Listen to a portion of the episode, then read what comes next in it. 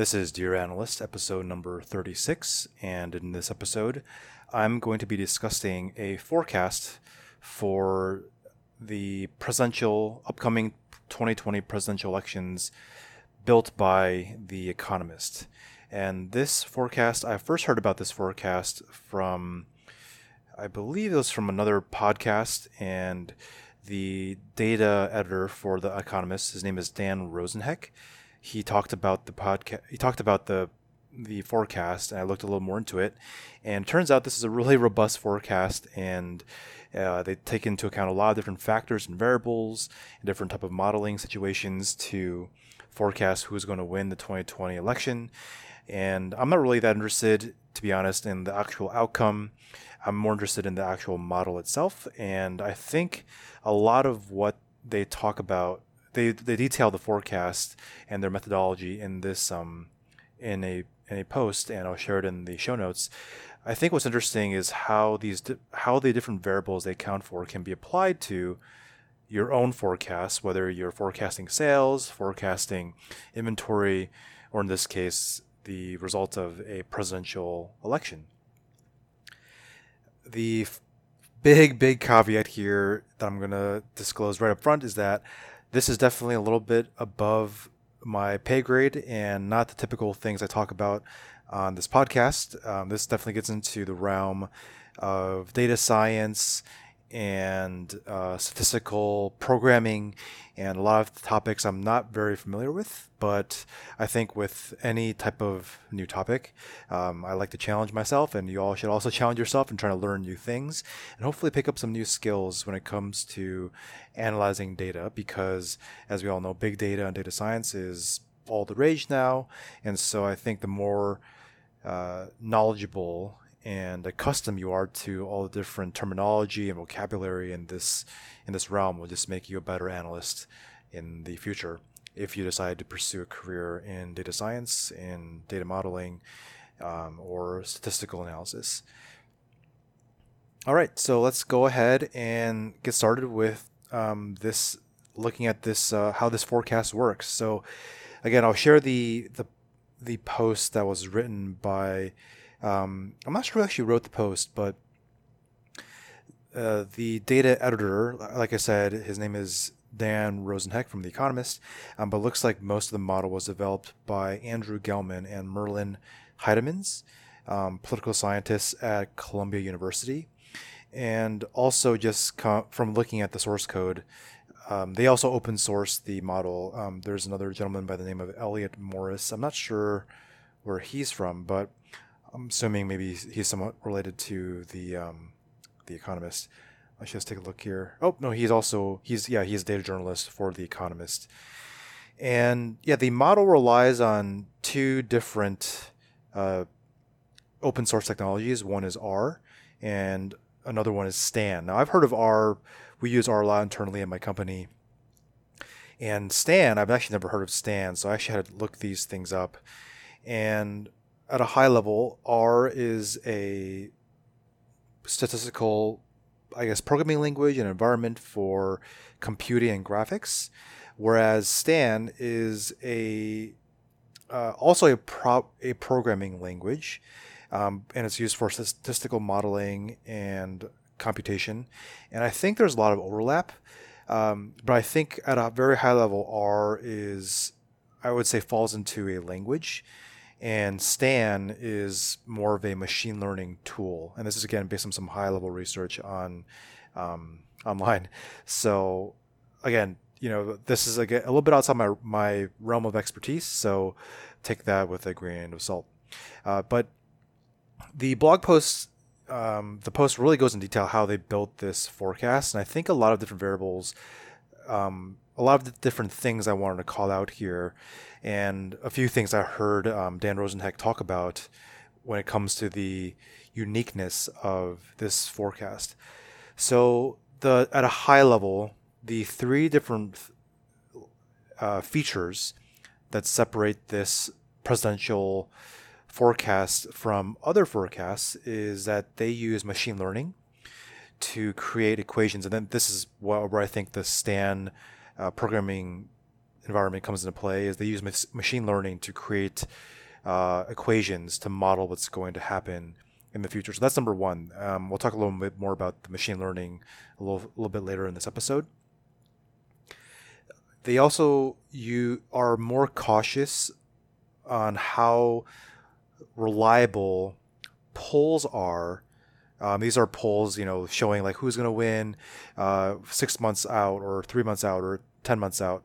Um, so I think when they look, what I think what they're saying is that they're more cautious cautious about polls that are being used early on in 2020. So perhaps like in Q1 of 2020, um, they're they don't believe they put less weight on the reliability of those polls um, that are happening early on in the cycle. We're obviously now almost into uh, we're into July into August, so the polls now are going to be more um, important for the forecast, and we'll see that later in this in this um, in this model. And finally, one one bias that they account for, which I've never heard about actually, um, but it makes a lot of sense when you when I hear it and I read about it um, in this post, is something called partisan non-response bias. Now, what is that? It's when there's unusually good or bad news uh, about one side, whether it's about the Democrats or Republicans, and what happens is that unusually good or bad news will cause supporters of that candidate in that party to be more likely or unlikely to pick up the phone when a pollster calls them or when they're asked to fill out a poll online. And how they account for this bias and model, I don't know. I mean, this is definitely more deep into the code, but just the fact that there is this bias. I mean, you hear about confirmation bias and self-selection bias and all those other kind of biases, but when it comes to a presidential poll, or sorry, a presidential election, this type of uh, non-response bias is something that has to be accounted for, and they call it out in the, the model. But I think, I think what they say later on the post is that um, under normal circumstances, partisan non-response bias doesn't have a huge effect on the forecast. So maybe that could change this cycle because there's a lot of things that are not normal circumstances, as we know with the uh, the virus and uh, the Black Lives Matters movement and just everything else that's going on in the world, economic downturn. Um, but again, there's this bias that uh, is something to think about and could be useful in accounting for other elections, whether it's state elections, local elections, any type of election, any type of uh, event or outcome where you're polling a sample of people, where um, they could be swayed to answer the poll depending on how what the news is, uh, supporting or not supporting, you know, their beliefs. In this case, supporting or not supporting uh, Joe Biden or Donald Trump. Uh, yeah, so I talked about how they in this post they talk about how po- interestingly polls in the first half of the year are surprisingly a very weak predictor uh, based on their modeling for what the actual results are. And I actually in the show notes um, I include a, a chart that shows how um, the the polls actually are really really bad up until actually it looks like July or August, right around this time, is when the polls are starting to be more accurate. But from January through June, the raw polling data is actually very, in uh, very bad at predicting what the outcome will be in November. Um, in this case, you know, January through June 2020. So if you're looking, if you've been looking at polls and thinking those polls are accurate, then the data shows otherwise. Uh, and the I think the two things that drive this model are they talked about using polling data. So polling data throughout the year, not like one time, two times, obviously, and using different sources for polling data. And number two, what they call uh, fundamentals. And they reference um, another forecaster's uh, model. Um, let me see what his name is. Alan Abram, uh, Alan Abramowitz. Uh, he's a political scientist at Emory University and they found that his model that used primarily fundamentals. And what are fundamentals? Uh, these are like just things that you think about that are outside of polling that would be indicators that help predict the presidential election. So in Alan Abramowitz's model, he used the president's approval rating, uh, GDP growth, and whether or not the incumbent was running for election. So you can think about all these different variables outside of polls that would be considered fundamentals. And so this the economist model is based on these two core uh, variables, polling and fundamentals. And the chart that I just talked about um, in terms of sh- showing how early polls are a bad indicator of forecasting the outcome of an election uh, is shows really clear in this chart because there is a line from January through November that shows how accurate the um, fundamentals are with predicting the forecast, and that's a, pretty much a steady line from January through November. And then the raw polling data like starts out starts out being very uh, overconfident, and then kind of slowly dips down, and then eventually kind of uh, slowly starts to even out with the fundamentals line. And so that's why I think in the model they talk about how the well actually I'll just get I'll talk a little bit more about the setting up for the model and then we'll talk about why um, the fundamentals matter more than the polling data for forecasting the um, the outcome of a presidential election. All right, so let's get into this topic of overfitting data. They talk about this in depth in how the model, the forecast is constructed.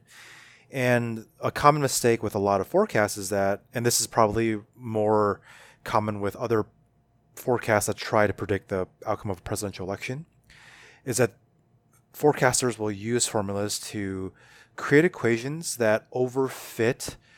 Uh, the the formula will overfit to past results, historical historical results, and that ends up being a really bad way to predict future outcomes because um, you're creating like a very detailed formula with a bunch of coefficients and variables that overfits to historical data and ends up being a bad predictor for future data. Now,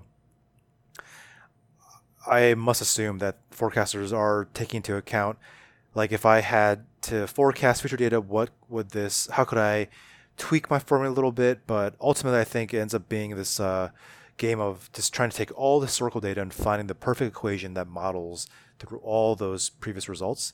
And that ultimately, in, in the economist's view, very poor at predicting future future outcomes for presidential elections. And so, what the economist uses, as I mentioned earlier, is that they use machine learning to get around this, and they're basically training data.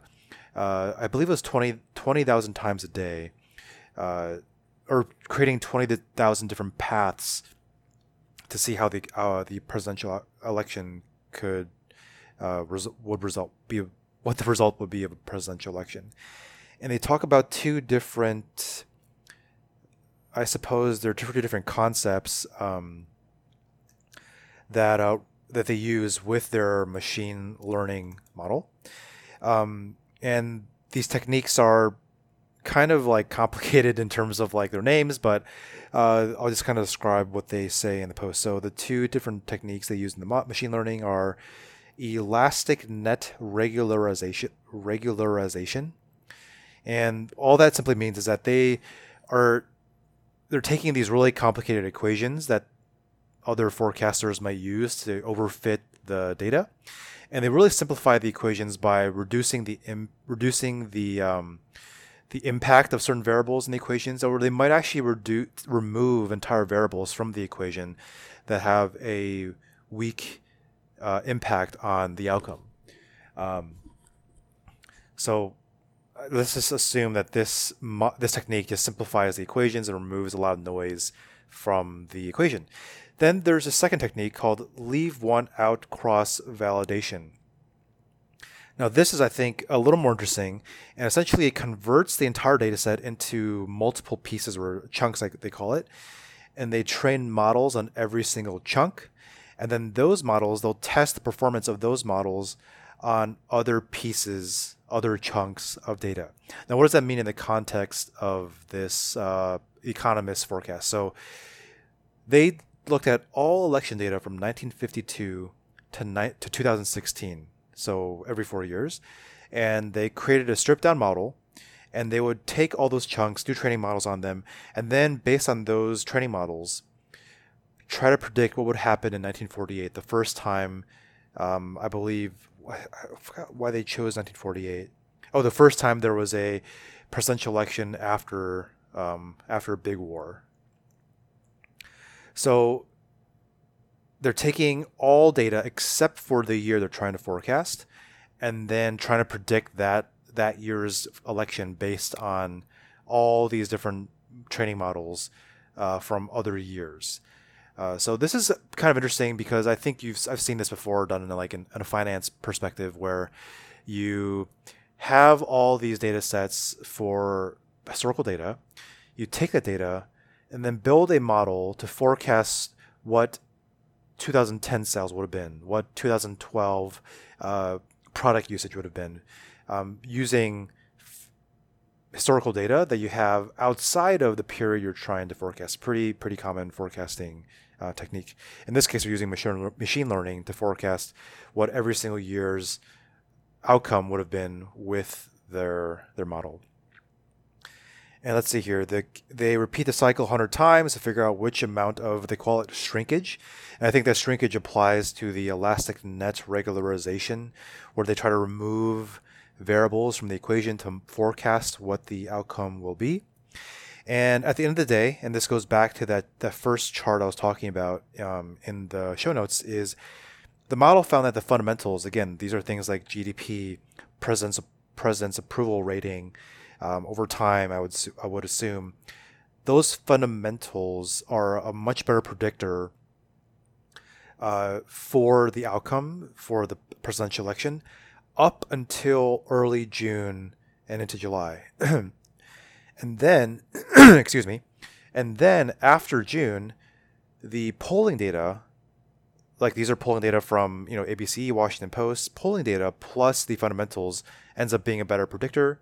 But then on the final week, right before the actual vote, right before the actual election, the model tends to favor polling data to be a better predictor of um, of the results. So I can see this like over time from January to November 2020, you have fundamental and polls, and the model will basically rely on fun, uh, fundamentals up until June. So you kind of have like a mix of like fundamentals and polls. Like assume like it's 80 20 fundamental to polls up until June. And then it might be like 50 50 from June through November. And then November, it's going to be like 80 20 polls to fundamentals. So you can see kind of like there's uh, different weights applied to these two different drivers of the forecast. So I think that's kind of interesting. And that's something that uh, only this uh, machine learning model was able to to, to figure out to f- find which uh, how much weight to essentially give to the polling data versus the fundamental data. Um, I didn't really quite understand this aspect of the model um, in terms of how what technique was used, but essentially they're saying that the model, what it's really good at is not uh, not at predicting the actual percent that you know Trump might win over Biden or Biden might win over Trump, but rather it's really good predicting the uh, confidence interval or the margin of error, as they call it, and essentially predicting the amount of uncertainty that we should expect with um, with the forecast. I think this amount of uncertainty is like a really important concept. I've seen this kind of talked about in all different kinds of books and materials. If you've, uh, you know, I think I talked about super forecasting uh, a while, uh, like a while back about how the um, a lot of these forecasters they're able to predict within like a one percent, like a one percent uh, confidence uh, band. Like they're able to, if the actual forecast is fifty one percent, they're able to predict that their band of confidence is like between fifty point five and then fifty one point five, and they're like, this is my confidence interval, and the result ends up being fifty one percent. Um, so this model is really good at predicting that level of uncertainty uh, with the percent that a given candidate will win in November. Now, the post now gets into more interesting topics of state predictions. So, getting from the uh, U.S. down to the state levels, and this is um I think this is like a pretty standard uh the data they use to feed into the state prediction model is pretty standard. They look at nine different factors that impact whether a state poll will influence voter preferences in other states with varying amounts. So, what that means is they, if if Minnesota and Wisconsin, if they both have a, I'm just going to bring up the post now to um, see exactly what those nine factors are. So, if Madison, sorry, if, if Minnesota and Wisconsin have, uh, let's see, the same number of uh, the the same kind of similar racial racial makeup, educational attainment, median age, the average number of people living within five square miles of the average resident in the state. Um, they also look at the the percent of um, white and evangelical Christians, and the data sets they use are just like simple CSVs that have all this data by state. And so they take these nine different factors and they're able to base what they say is that if two states have similar demographics, then they're more likely to vote along the same party lines. And so that's something they take into account with the um, with the model. And what's interesting is that if uh, Madison, I don't know, I keep thinking about Madison. If Wisconsin, and Minnesota are, are very similar, then the likelihood of of polls and fundamentals in in Wisconsin would greatly impact Minnesota. But they also look at the correlation between Wisconsin and every other state in the United States. The only difference is that Wisconsin and New York might be very, very different in terms of all these nine different factors. But the correlation between the two would just be very low, and the number, the the uh, voter preferences between those two won't be very similar. And so the effect, the influence that Wisconsin has in New York in terms of like how likely those two would vote in the same line would just be reduced in this model. So imagine that every state has an influence on all other states in the United States and but the influence just in, in varying amounts depending on how similar the demographics are. Uh, again, not, not sure how exactly they took that into account in the model, but we'll trust that that these nine factors were uh, utilized um, to find correlations between different states. So that's how they got to the state predictions. And there's a really cool chart um, I also show in the in the notes of how correlated uh, states are with each other. And it's kind of like a basic like uh, nine by nine matrix, and um, like Ohio and Wisconsin are very tightly correlated. So are Ohio and Michigan, um, but then Nevada and Wisconsin are very um, are not tightly correlated. So you can see this kind of model of how how much influence a state's voter preferences in one state will influence another another states depending on their demographics. Um, so I thought I thought that was a really interesting visualization to show this correlation between states. Finally, uh, talking a little bit more about uh, partisan non-response bias. Again, uh, kind of an interesting bias here to, that the economists place into their forecast. Uh, they did say again that it's most likely won't have a huge impact on the forecast. I'm not sure why um, why that is, but I think it's based on just like uh, the normal circumstances, and I'm sure uh, circumstances surrounding the surrounding the election. Um, but who knows exactly how much impact this bias has on the on the the outcome. And let me see what my, my notes here. The probability that a given potential poll respondent will agree to participate in a survey does not remain constant over time. So that's kind of interesting. So you take anyone out of a state, ask them to respond to a poll. The economist is basically saying that that the probability of that person responding to that poll f- between January through November is going to change, and so you have you can't uh, you can't take the result from January and just apply that through through November. Um, the this the the economist's model takes into account the different probabilities that the uh, voter may or may not respond to the poll over time and this, of course, will affect polls.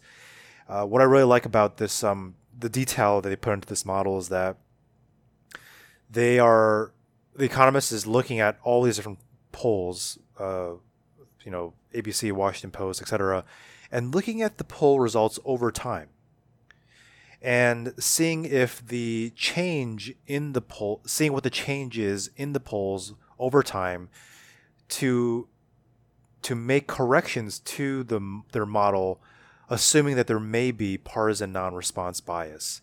So if they see that the polls are changing from you know 20% Republican to 80% Republican from January to February, that means that something happened in the news that led to more poll more voters wanting to respond to polls because they might have saw more positive news about Republicans and what they're doing to you know change the the tide of the economy, and that would basically confirm partisan non-response bias, and then the economists basically have to temper down the impact of that 80% rating for Republicans in February because of uh, news that may have caused that higher uh, polling turnout, I guess you could say.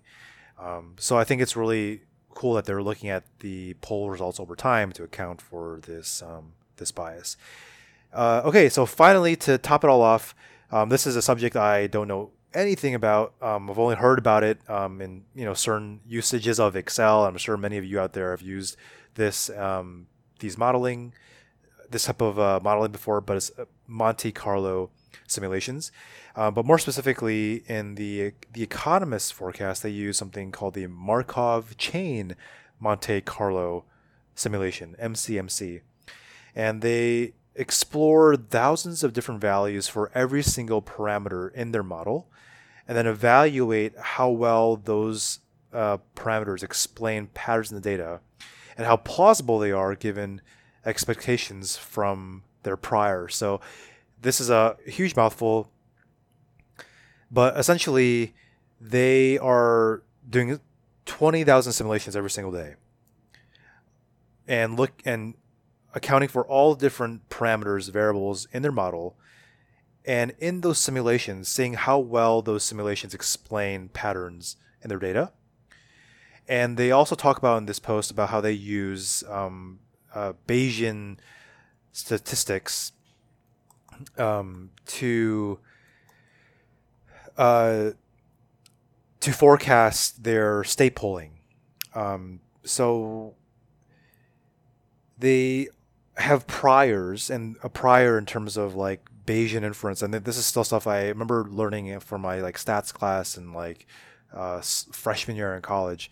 They have prior predictions about what's going to happen based on the current data. New data comes in, that what they call posterior data, and that new or posterior predict that the new data comes in, it's going to affect their posterior prediction. And so this uh, training data, these simulations, will essentially help them create a posterior prediction from their prior predictions. So yeah, the just going to trust that they're using this really interesting Monte Carlo simulation to create these mul- these thousands of simulations per day. And this one last tidbit that I found interesting um, in terms of how this model works is that these 20,000 simulations, they give the model uh, leeway or some slack to what they call have random drift. So every day, these simulations may, you know, move the prediction for you know Trump or Biden up and down by a little bit every single day. But as we get closer to November, the amount of drift, the amount of variation in that prediction is going to decrease over time, and that drift will just get smaller and smaller every single day until we get to the last week of the elections, last week in November, where according to the economists, they're going to rely primarily on polling data to figure out the forecast. All right, so that's um, that is really the gist of the forecast. I mean, when I say gist, there's a lot of different things going on here, um, but I think the key takeaways are they're relying on polling data, poll, polling data over time, and relying on fundamentals data again, GDP, how the economy is doing, the president's uh, presidential rating, all different kinds of uh, uh, economic data, and using those two different variables in different amounts over time to predict what the presidential election, what the outcome will be of the presidential election will, of the presidential election. So that's really the key takeaway here. A lot of different things to explore, and I would highly recommend reading through the entire post um, because, again, I think uh, in addition to learning how they are using this these models and these variables to forecast um, the presidential election, this has give this has shed light to me on different things to think about when you're forecasting other things outside of presidential elections. Again, and, and from my perspective, it's um, forecasting product usage because um, you know we're trying to my company we're internally trying to figure out how to predict whether someone's going to take a certain action inside the product, whether or not they're going to sign up for the product, whether or not they're going to abandon at some point in time during the onboarding process.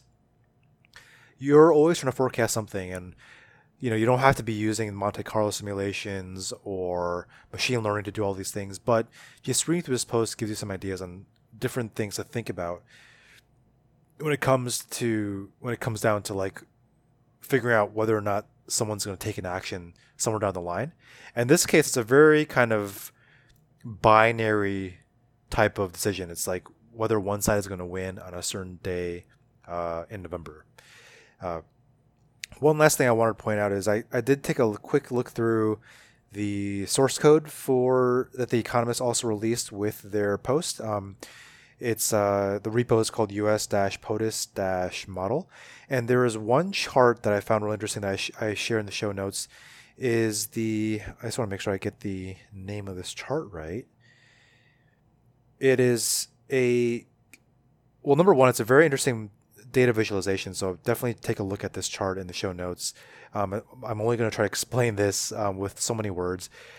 It's a model. It's a chart that shows model results versus polls versus the prior. So imagine a a x xy chart where you have states along the y-axis. So you have Wisconsin, Texas, Pennsylvania, and down through the rest of the y-axis. And then along the x-axis, you have the polling percentage. And there are these dots along the x-axis for every state. And the dots are color coded by model poll prior result.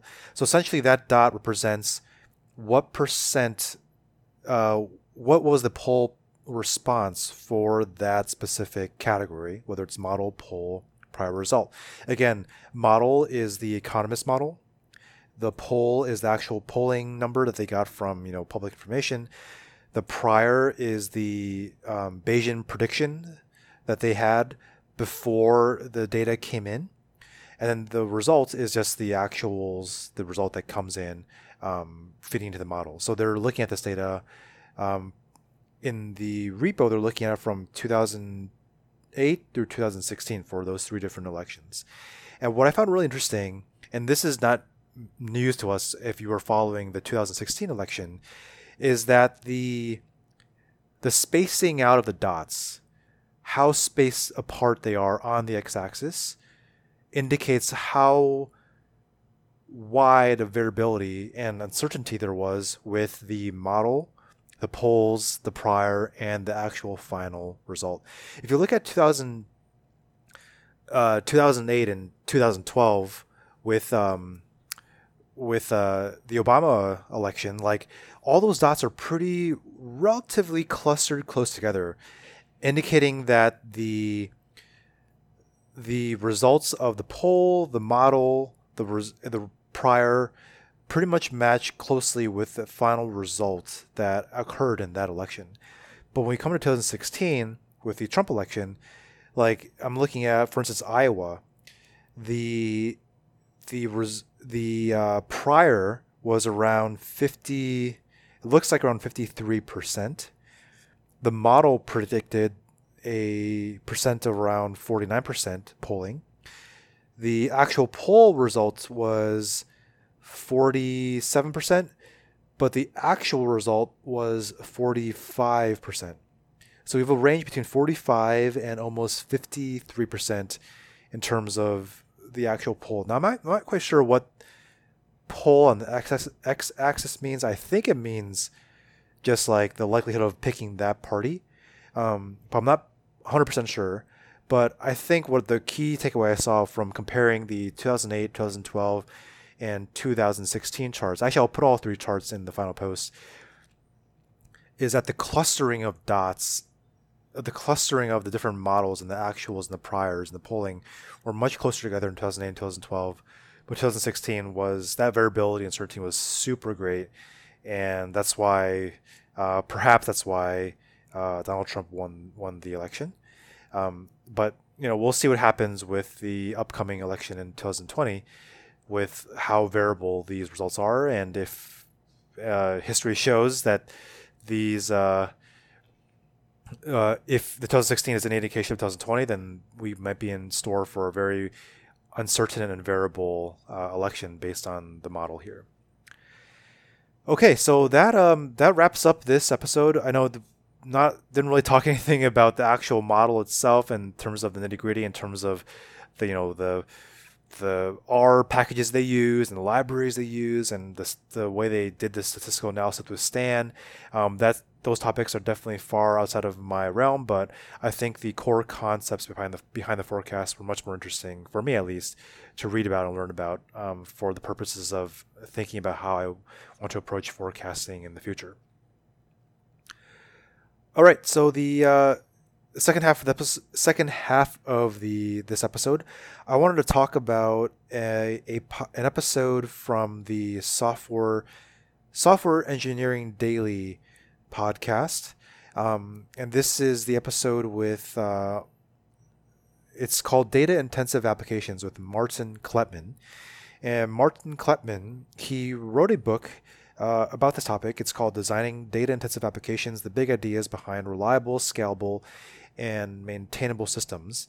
And the reason I bring this up again, this is a little bit getting outside the realm of my comfort zone in terms of uh, interest of topics that I'm familiar with. You know, I'm normally talking about Excel topics and analyzing things in Excel and writing Excel formulas, uh, but so many of these topics are so related to one another. So I found this topic interesting and just was more learning when I was listening to this this episode.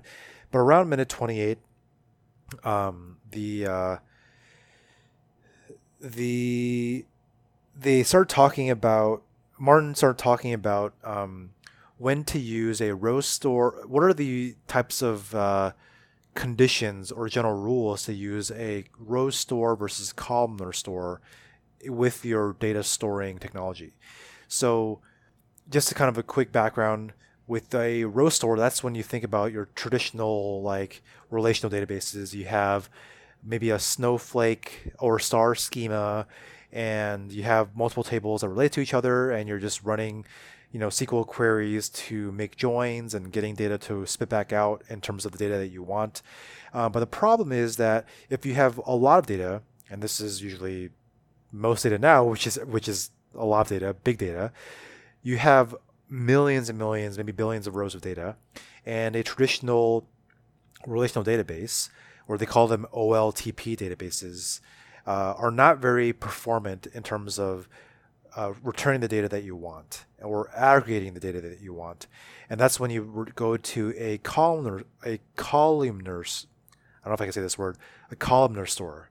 And a columnar store is more uh, you'll see this more with the NoSQL type of database solutions out there, where you don't have this notion of uh, rows, where you just have columns of data, and in, inside those columns, you might have different objects of data that you can sort through and aggregate through, and it ends up being much more performant to get data out and aggregate and summarize data.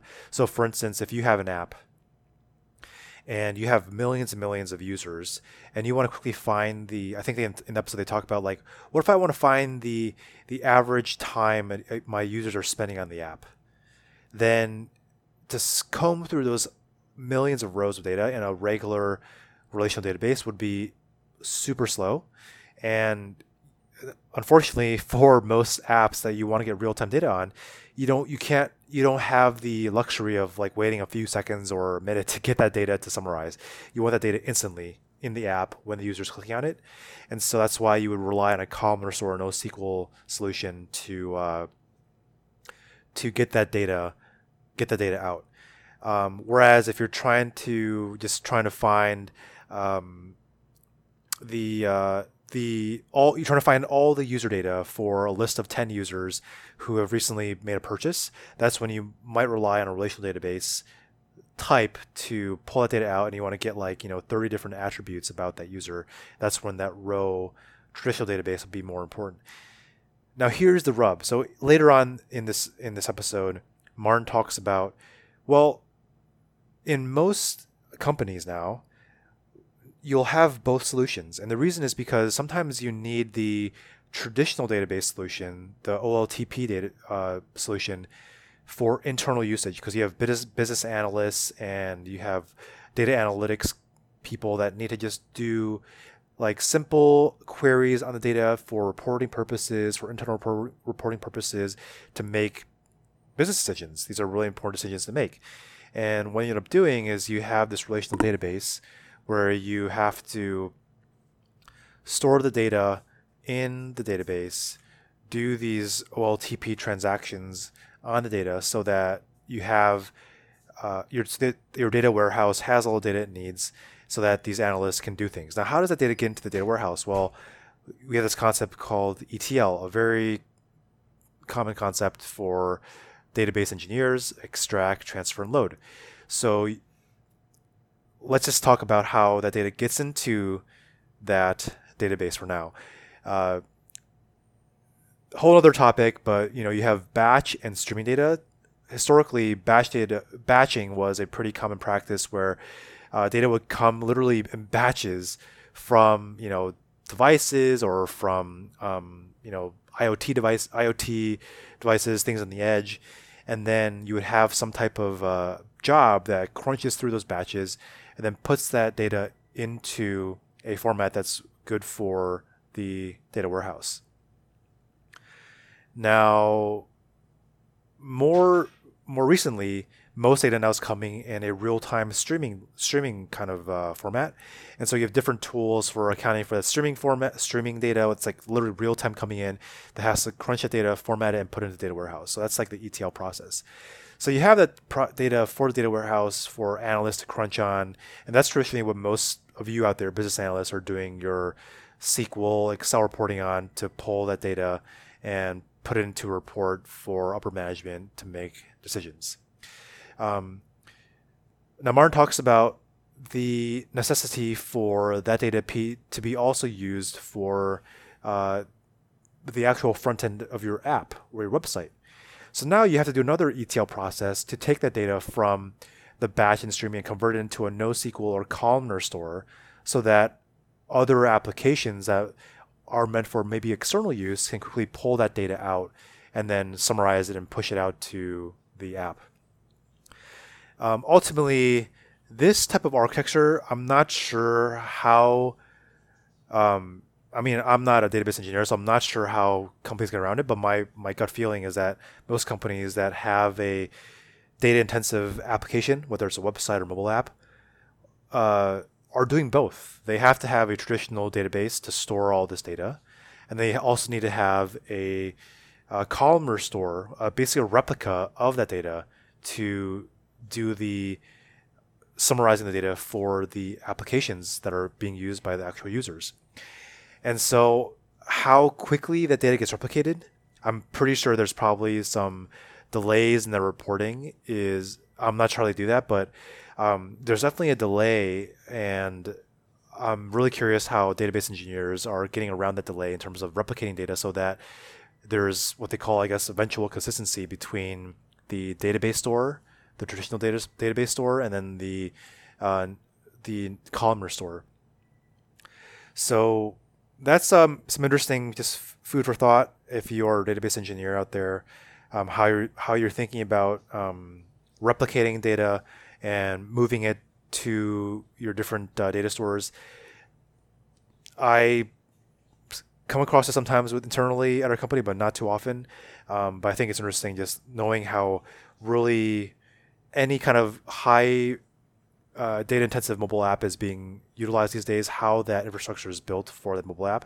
Uh, super interesting to see how data is being streamed in, processed, transformed, and loaded into data warehouse, and then also into this column store uh, for ultimate um, display on these mobile applications or for analysis by the data analyst, him or herself. Um, so that is the that is it for um, this uh, another episode I want to talk about on this podcast.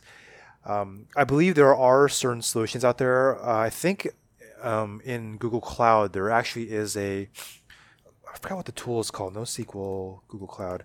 I believe they have some kind of solution that like tries to mimic the um, or tries to get the best of both worlds of like getting column store plus row store. Uh, so you have like NoSQL plus like you have the benefits of NoSQL plus the benefits of SQL. I think it's Bigtable. I don't know Bigtable is NoSQL.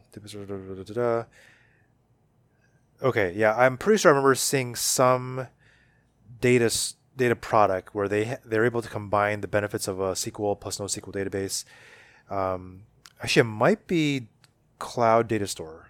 Anyways, long story short, AWS, Google, Google Cloud, um, Azure, they're all doing different. They all have really kind of like SQL specific solutions. So like you know traditional data stores like Google's Google is just like uh, I think it's like called uh, Cloud Spanner or something like that.